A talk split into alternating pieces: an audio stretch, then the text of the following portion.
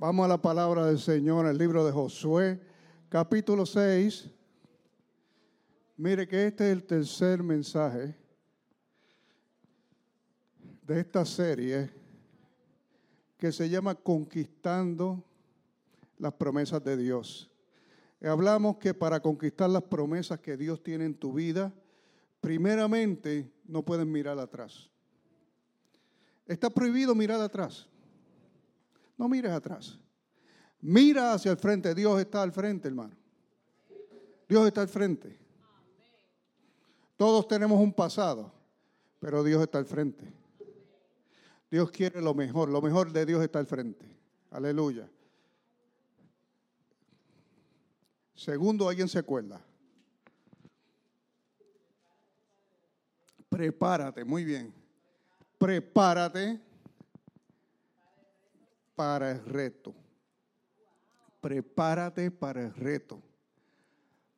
Y hoy quiero que entiendas que la batalla es del Señor.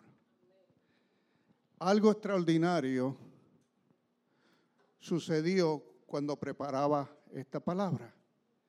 Y que el Espíritu me ministraba y me enseñaba que literalmente la batalla es del Señor. Usted y yo tenemos que hacer. Pero escuche y atienda lo que le voy a decir, porque esto puede ser algo que cambie su vida. La batalla es del Señor. Vamos a Josué capítulo 6, verso 1, voy a leer hasta el 5. Josué ya había preparado el pueblo para la batalla. Póngase de pie cuando lo encuentre. Y el primer objetivo de la batalla era la ciudad de Jericó. Todos conocen la historia de Jericó y cómo cayó, pero vamos a estudiarlo. Y dice, ahora Jericó estaba cerrada, la ciudad estaba cerrada, pero bien cerrada a causa de los hijos de Israel. Nadie entraba ni salía. Mas Jehová dijo a Josué, mira, este verso es fabuloso. Yo he entregado en tu mano a Jericó y a su rey con sus varones de guerra. Verso 3. Y aquí vienen las instrucciones. Rodearéis, pues la ciudad, todos los hombres de guerra, yendo alrededor de la ciudad una vez. Y esto haréis durante seis días y siete sacerdotes llevarán siete bocinas de cuernos de carnero delante del arca. Y al séptimo día daréis siete vueltas a la ciudad y los sacerdotes tocarán las bocinas. Y cuando toquen prolongadamente el cuerno del carnero, así que oigáis el sonido de la bocina, todo el pueblo gritará a gran voz y el muro de la ciudad caerá. Entonces subirá el pueblo, cada uno derecho hacia delante. Hermanas Germania, venga y bendiga esta palabra en el nombre de Jesús.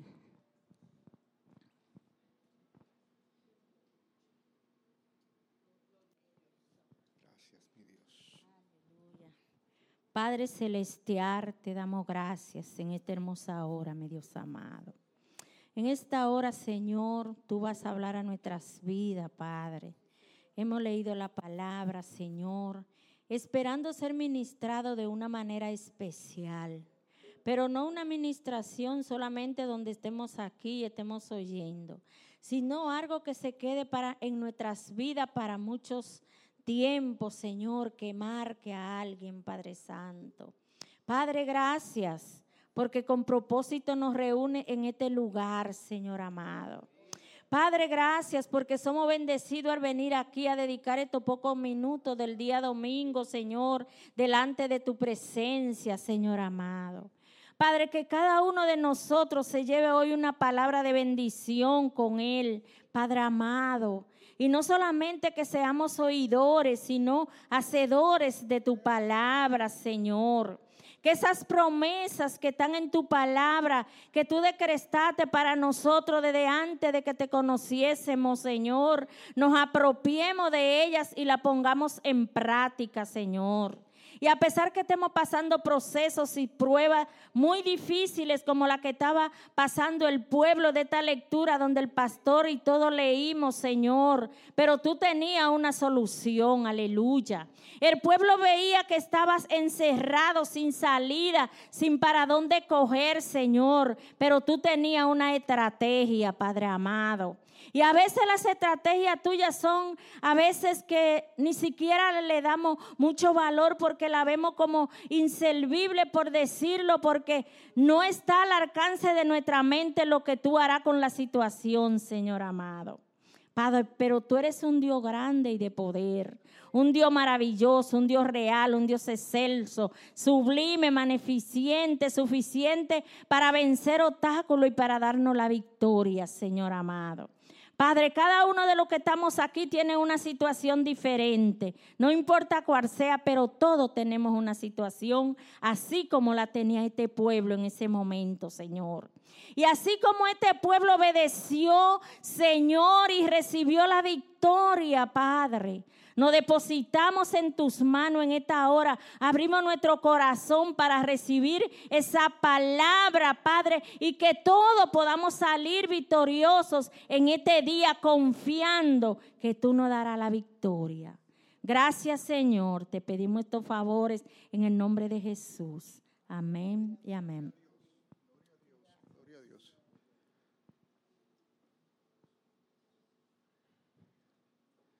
Y es maravilloso porque confirma esta oración de nuestra hermana que realmente la batalla es del Señor. La batalla tuya y la mía es del Señor.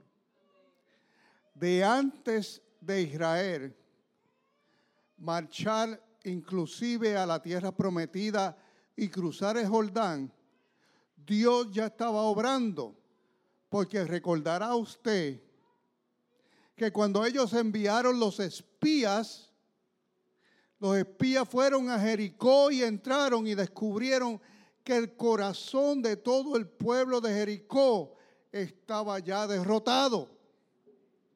Y recuerde que en la mente, lo que está en la mente de las personas, se refleja en sus actos. Si usted está derrotado en su mente, es cuestión de tiempo para que sufra la derrota. Pero si usted tiene una mente victoriosa, usted va a vencer. La gente de Jericó estaba derrotada y Dios había puesto esa derrota en su mente. Dios estaba trabajando ya, aún antes que este pueblo cruzara el Jordán antes de que la batalla empiece, Dios está trabajando en tu problema. Antes de que la batalla empiece, Dios está trabajando en tu problema porque la batalla es del Señor. Alguien alaba su nombre. Y a punto de comenzar la batalla, la ciudad está cerrada. Es una fortaleza impenetrable. Está tan y tan cerrada que dice la Biblia que ni la gente de allí podía salir, ni podían entrar. En otras palabras, ¿cómo iban a conquistar una ciudad herméticamente cerrada? Pero Dios le dice a Josué, ¿sabe qué ha pasado? Mira, yo he entregado a Jericó en tus manos y a su rey y sus varones de guerra. Eso lo dice en el versículo número 2. Dios le habló en pasado. ¿Usted está entendiendo, iglesia? Dios le habló lo que no había sido como que ya fue hecho. Yo no sé usted, pero esto a mí me llena de alegría. Cuando Dios mira tu problema, Dios habla en pasado. Dios te dice, paz, tu problema ya yo lo he solucionado. Pero Señor, es que todavía paz, tu problema yo lo he solucionado. Dios habla en pasado porque ya Dios se ocupó de tu situación. Porque Dios pelea tus batallas. ¿Alguien está alabando y entendiendo la palabra del Señor? Entienda esto. Quizá hay una barrera en tu mente, pero se va a quitar cuando usted escuche esto. Dios no está sujeto al tiempo. Dios no está sujeto pasado, presente y futuro. Para Dios siempre es presente. ¿Ve que es diferente ahora? Para Dios siempre es presente. Por lo tanto, tu victoria ya el Señor la está viendo en este momento. Ya el Señor sabe que tu victoria está hecha y está escrita. Y ya el Señor te ve gozándote. Como corderito en la manada. ¿Alguien alaba al Señor? Antes de tus batallas, Dios ya te ha dado la victoria. Dios le decía, si haces lo que te digo, la victoria está asegurada, porque ya ha sido ordenado. Por eso es que decimos que Dios pelea la batalla. Ya Dios ordenó lo que viene. Y usted y yo nos toca el paso más sencillo, que es hacer lo que Dios dice. La parte fácil, la parte más sencilla. Usted y yo buscamos la voluntad de Dios y Dios nos dice la parte fácil. La batalla está ganada. Y el hombre y la mujer de Dios lo que tienen que hacer es obedecer un pedacito. Y ya está. Y aunque el rey de Jericó se encerró, no hay quien se encierre y se esconde delante de la presencia de un Dios vivo. Aunque se meta debajo de la cama, allí Dios lo ve.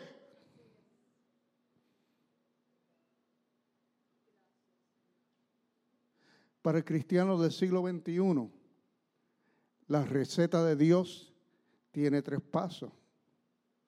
Primero, usted tiene que reconocer que las batallas son espirituales. Las batallas son espirituales. Reconoce que tus batallas, no, no, tienes que reconocer. Si quieres que, que el Dios poderoso te dé la victoria, tienes que reconocer que las batallas son espirituales. Que si aquel hombre te grita, no es porque aquel hombre se levantó, sino porque los demonios lo están empujando a gritarte. ¿Cuánto están entendiendo? Tu lucha no es contra el hombre, tu lucha es contra el demonio que está empujando esa situación. Tu lucha no es contra carne ni sangre, dice la Biblia. ¿Cuántos sabían eso? La lucha es espiritual. Dice la Biblia en 1 Corintios 2, verso 11. Porque ¿quién de los hombres sabe las cosas del hombre sino el espíritu del hombre que está en él? Es el espíritu del hombre. Así también nadie conoció las cosas de Dios sino el espíritu de Dios. ¿Ok? El Espíritu de Dios conoce todo lo de Dios. El Espíritu Santo. El Espíritu del hombre conoce todo del hombre. ¿Y qué sucede?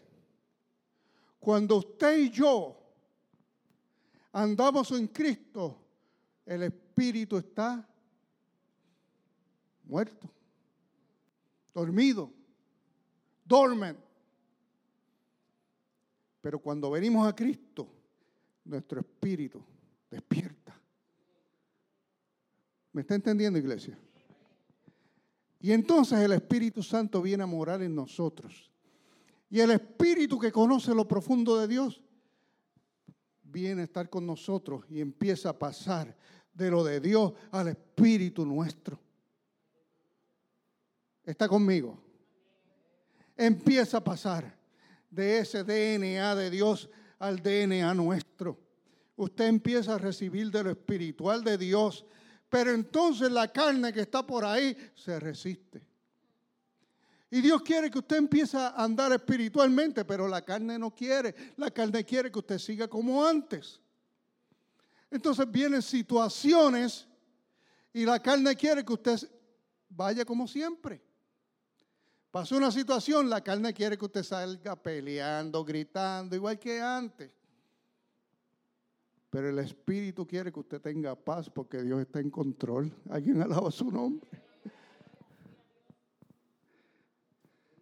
Entonces, ¿quién va a tener el control? Usted decide. La carne se resiste, pero el Espíritu dice, no te dejes gobernar por las pasiones y las emociones. Deja que sea yo. Espera en mí, que yo estoy obrando. No lo dañes. No lo dañes. Dios quiere garantizar tu victoria, pero necesita fluir con el Espíritu. ¿Ve que es espiritual? Vino aquella persona, te faltó el respeto. Antes que salga la emoción a contestar, deje fluir al Espíritu. Diga, pero es que esa persona, ¿quién es esa persona? La envió el enemigo a arruinarme el día.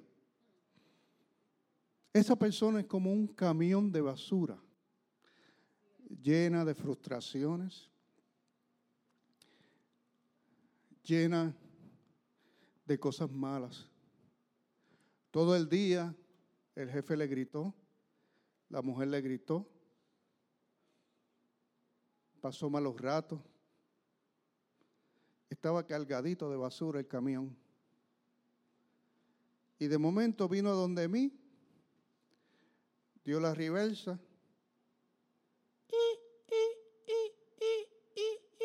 Y venía a, a echarme toda la basura. Y ya venía a descargar la basura. Y está de mí si se la recibo o no. ¿Alguien alaba al Señor? ¿Se la recibo o no? Si la basura viene yo, no, Dios te bendiga, Dios. Y no le recibo la basura. O se la recibo y entonces agarro toda esa basura, me molesto y me llevo la basura para casa. Entonces yo soy un camión de basura. ¿Alguien me está entendiendo? Ahora yo voy con la basurita para mi casa. Y llegué y me encontré a la pastora Vicky. Y digo, ahí voy a descargar la basura con la pastora Vicky. Y, y, y, y, ¿por qué la comida no está hecha? Ahí te va la basura. Y la pastora Vicky agarra la basura y ahí está Paco, que es mi perrito. Usted ve cómo sigue la cadena de basura. Pero cuando usted ve un camión de basura que va a descargar, usted puede decir, no, no, no. Que tengas un día maravilloso y que Dios te bendiga, pero nos vemos. ¿Alguien alaba al Señor? Usted los deja, aleluya.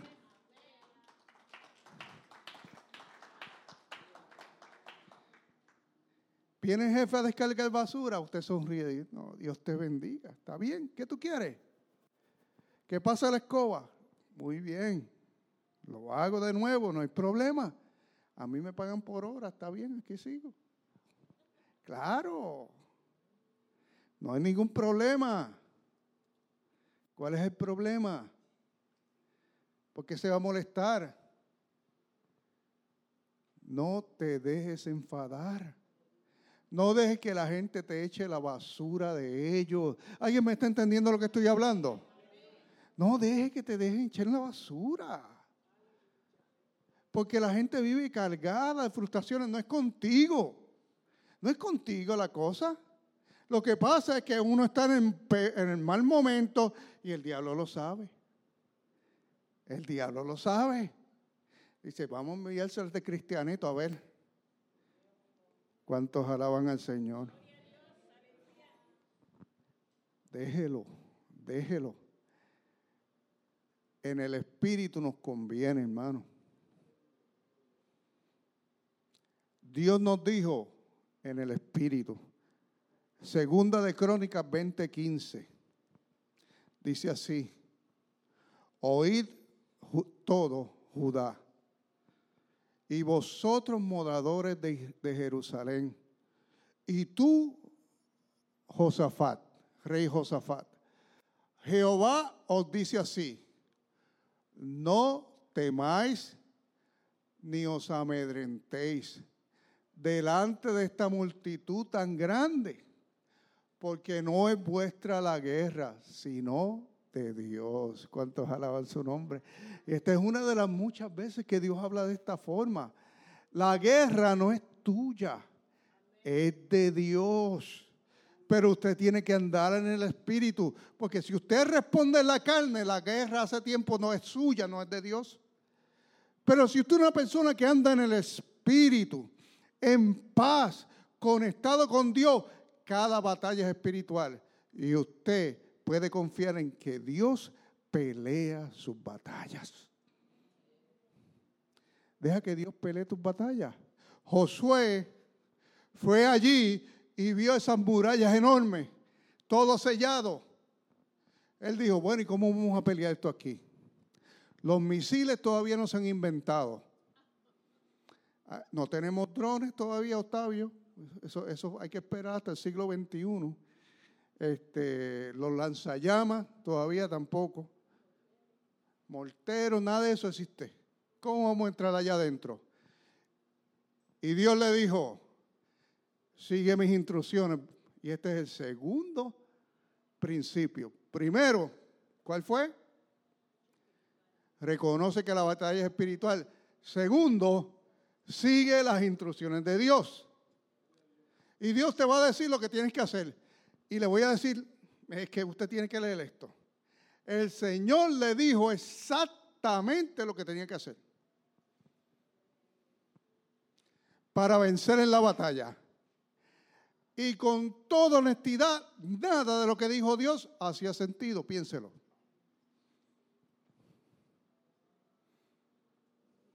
No cayó granizo del cielo. No cayó fuego del cielo sobre Jericó. No bajaron legiones de ángeles a pelear. Dios le dijo, den una vuelta todas las mañanas con unas trompetitas.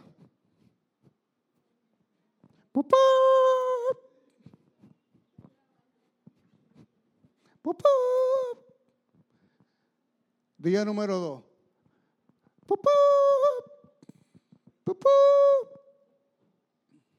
¿Qué le parece, hermano? Pero cada vez que ellos sonaban aquella trompetita, aquella gente temblaba más allá adentro en Jericó.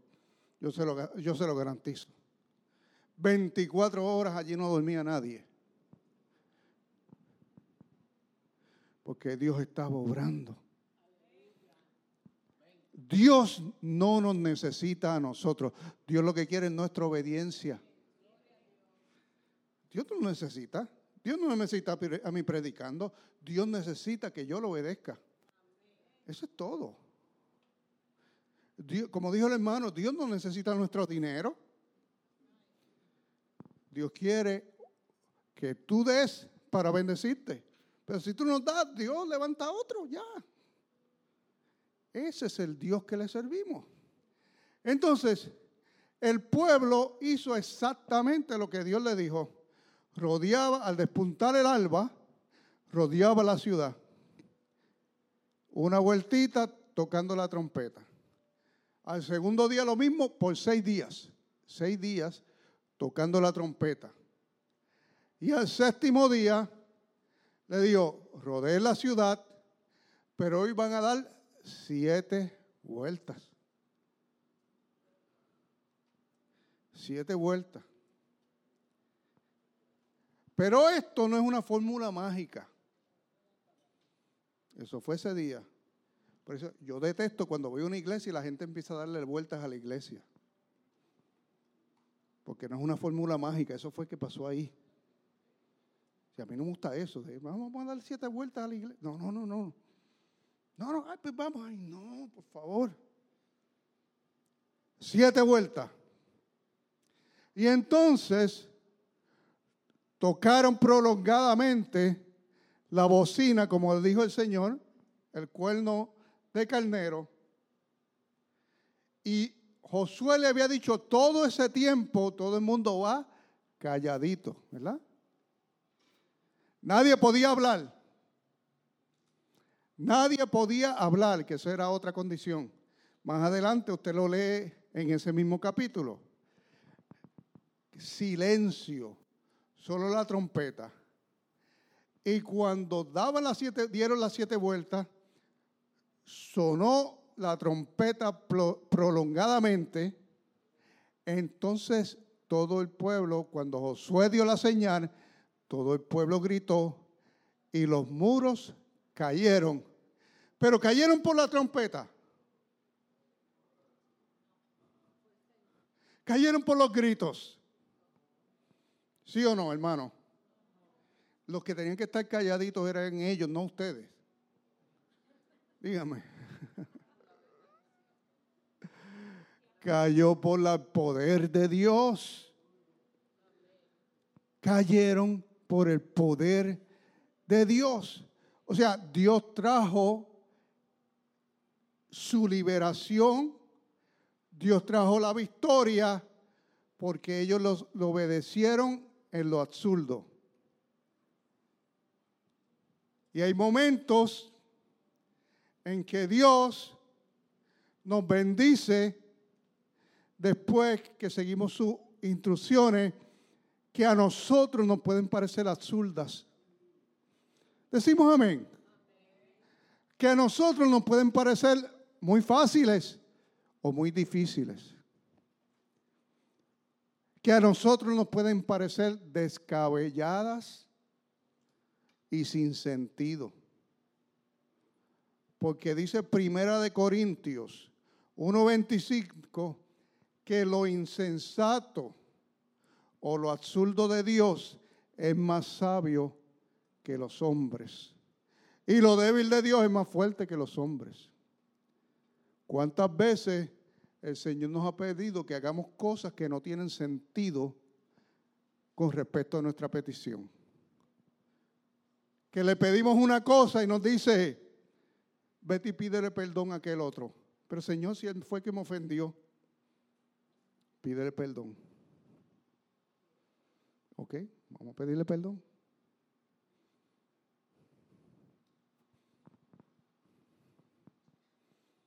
Señor, tal y tal cosa. Ah, pues mira, habla con aquel otro. Pero es que eso no tiene nada que ver con él. Hable con aquel otro.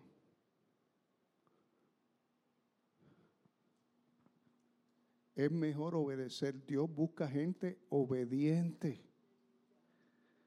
No que le cuestionen. Dios sabe lo que hace. Dios sabe lo que hace.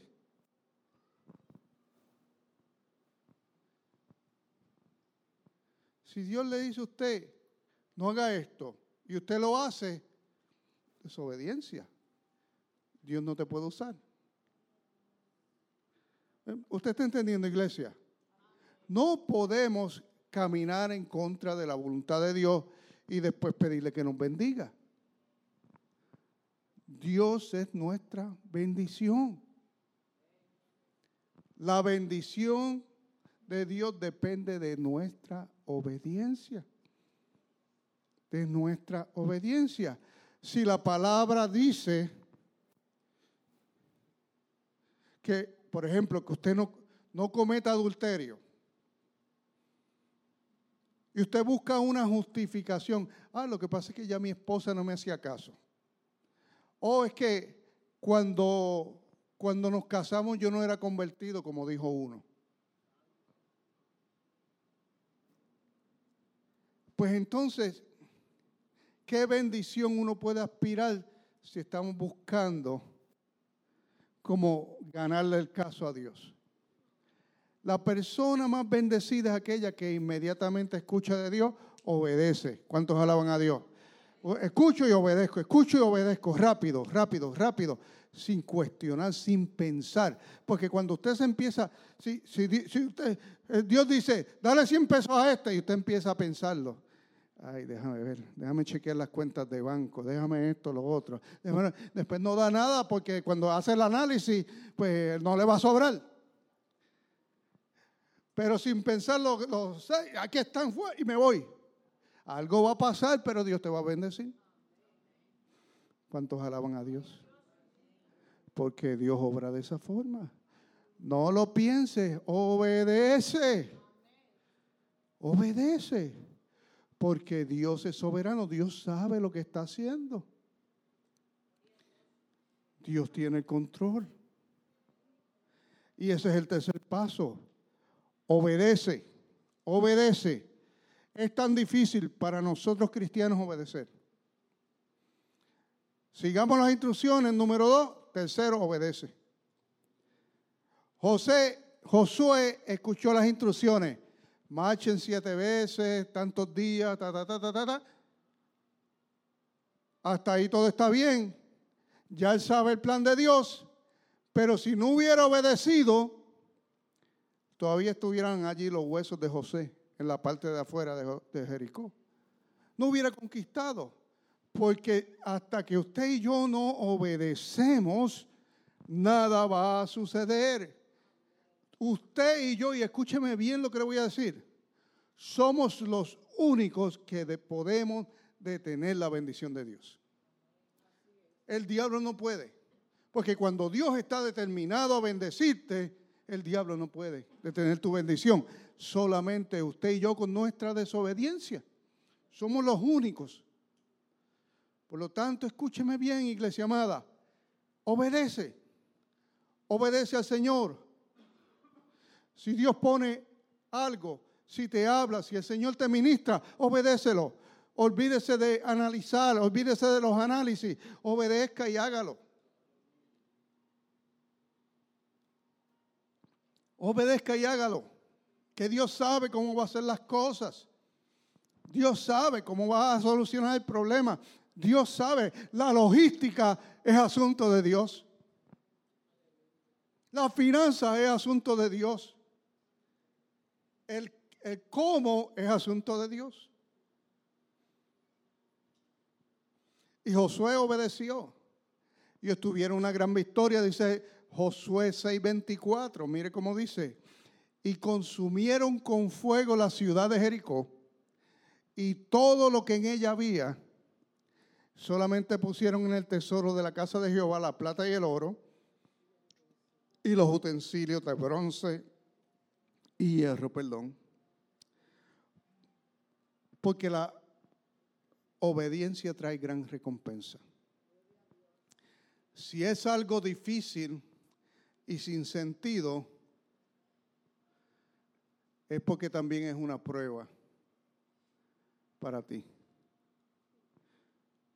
Creo que conté una vez que tuvimos un problema legal en la iglesia y como nunca habíamos tenido problemas que envolvieran abogados, yo no sabía qué hacer porque no teníamos abogados y me puse a, orar y ayunar. Aquí ayunamos todos los lunes, pero ese problema fue grande y tuvimos que ayudar al día. El Señor nos habló y nos dijo que llamáramos al alcalde del pueblo de Forest Park, que recientemente lo había conocido. Y, y yo dije, Señor, pero ¿qué tiene que ver esto con mi problema? Y para hacer la historia corta, resulta que el alcalde de Forest Park me dijo, sí, yo me reúno contigo y vino aquí a esta misma iglesia, a, la oficina que está allá, que, donde yo me reúno. Y después que le conté mi problema, obedeciendo a Dios, pues no sabía por qué el Señor me dijo. El alcalde me dijo, yo soy abogado y te voy a representar de gratis. Obedece porque Dios te va a honrar. Y me, obedece, y me representó, no me cobró un centavo, y me sacó del problema. ¿Cuántos alaban al Señor? Porque eso es lo que hace Dios cuando usted le obedece, hermano.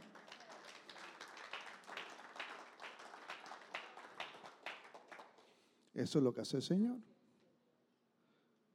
Pero si yo me pongo a cuestionar, ¿pero por qué? Eso es un político, ¿qué es esto? Yo lo que necesito es un abogado cristiano y esto. Dios sabe lo que hace. Dios sabe lo que hace. La obediencia trae recompensa. Y Dios te prueba a través de la obediencia. Le digo más, en la iglesia hay mucha gente buena, talentosa, noble, con buenos sentimientos, con experiencia bíblica, con mucho conocimiento bíblico, pero lo que Dios está buscando es gente obediente. Sobre todas las cosas busque ser obediente a Dios. Voy a despedirme con tres versículos. Primera de Samuel 15, 22. No lo tiene que poner en la pantalla porque tengo otra versión. Dice, ¿qué le agrada más al Señor? Que le ofrezcan holocaustos o sacrificios o que se obedezca lo que Él dice. Porque el obedecer vale más que el sacrificio y el prestar atención más que la grasa de carnero. Qué cosa tremenda, ¿verdad? Juan 14, 23. Le contestó Jesús, el que me ama obedecerá mi palabra y mi Padre lo amará y haremos nuestra morada en él. Y por último, Lucas 6:46. ¿Por qué me llaman ustedes Señor, Señor y no hacen lo que les digo? Póngase de pie en esta hora.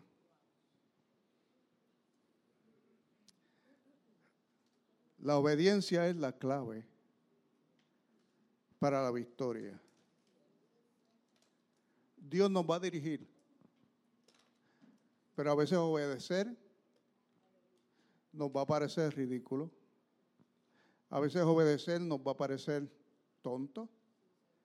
A veces obedecer nos va a parecer difícil. A veces obedecer, eh, obedeciendo nos vamos a sentir humillados. Pero siempre que obedezcamos a Dios, vamos a honrarle. Y le vamos a decir, Señor, sobre todas las cosas te estoy poniendo en primer lugar. Más allá de mi orgullo, más, más, más allá de todo, tú eres primero para mí.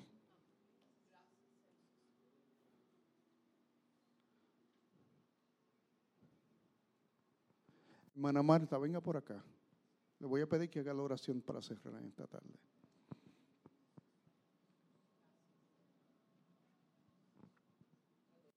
Oh amantísimo Dios que estás en los cielos.